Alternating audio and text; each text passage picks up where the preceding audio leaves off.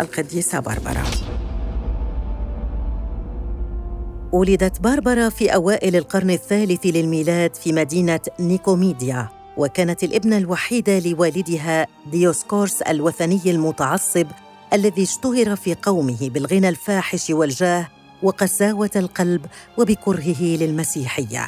أما وحيدته باربرا فكانت دميثة الأخلاق لطيفة ومتواضعة تحب الناس كافة ماتت والدتها وهي صغيرة فأقام والدها حرسا على باربرا لتبقى في القصر من شدة خوفه عليها. ورتبت العناية الإلهية أن تكون في القصر خادمة مسيحية أرشدت باربرا لعالم مسيحي يدعى أوريغانوس ليرد على كل تساؤلاتها. فأرسلت إليه باربرا وكشف عن كل أفكارها ثم أرشدها وأرسل لها رسالة قيمة بها تعاليم عن العقيدة المسيحية وناولها وعندئذ نذرت نفسها للمسيح كراهبة لعريسها السماوي.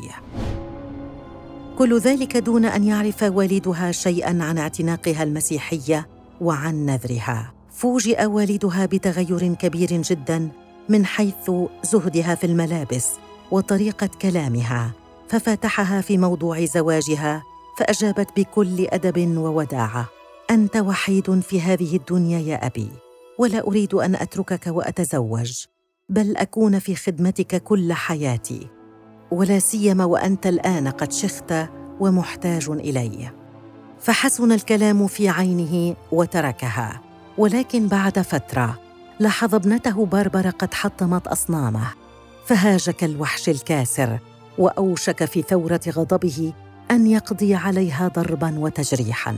ولكنها هربت من أمام وجهه وبعد أيام فتحها ثانية بأمر تزويجها من شاب وثني فرفضت معلنة له بأنها قد وهبت نفسها للرب يسوع فخرج عن طوره وكاد أن يفتك بها معتبرا كلامها إهانة له ولدينه الوثني.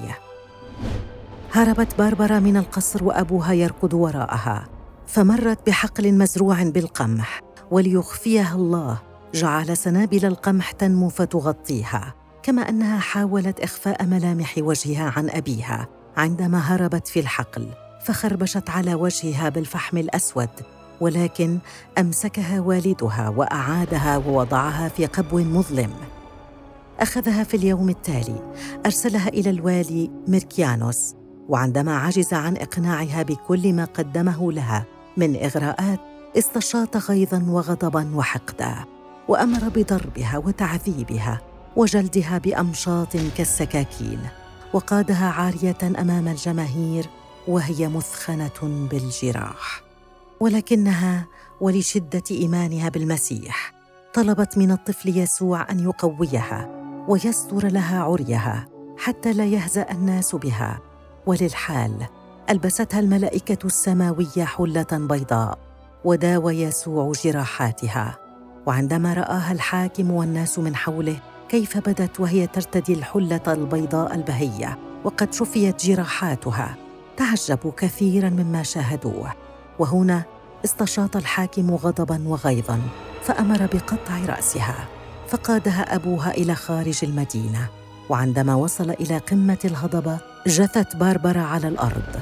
ضمت يديها إلى صدرها على شكل صليب وحنت رأسها. فتناول أبوها الفأس وقطع به رقبتها فهوت واستشهدت للرب يسوع.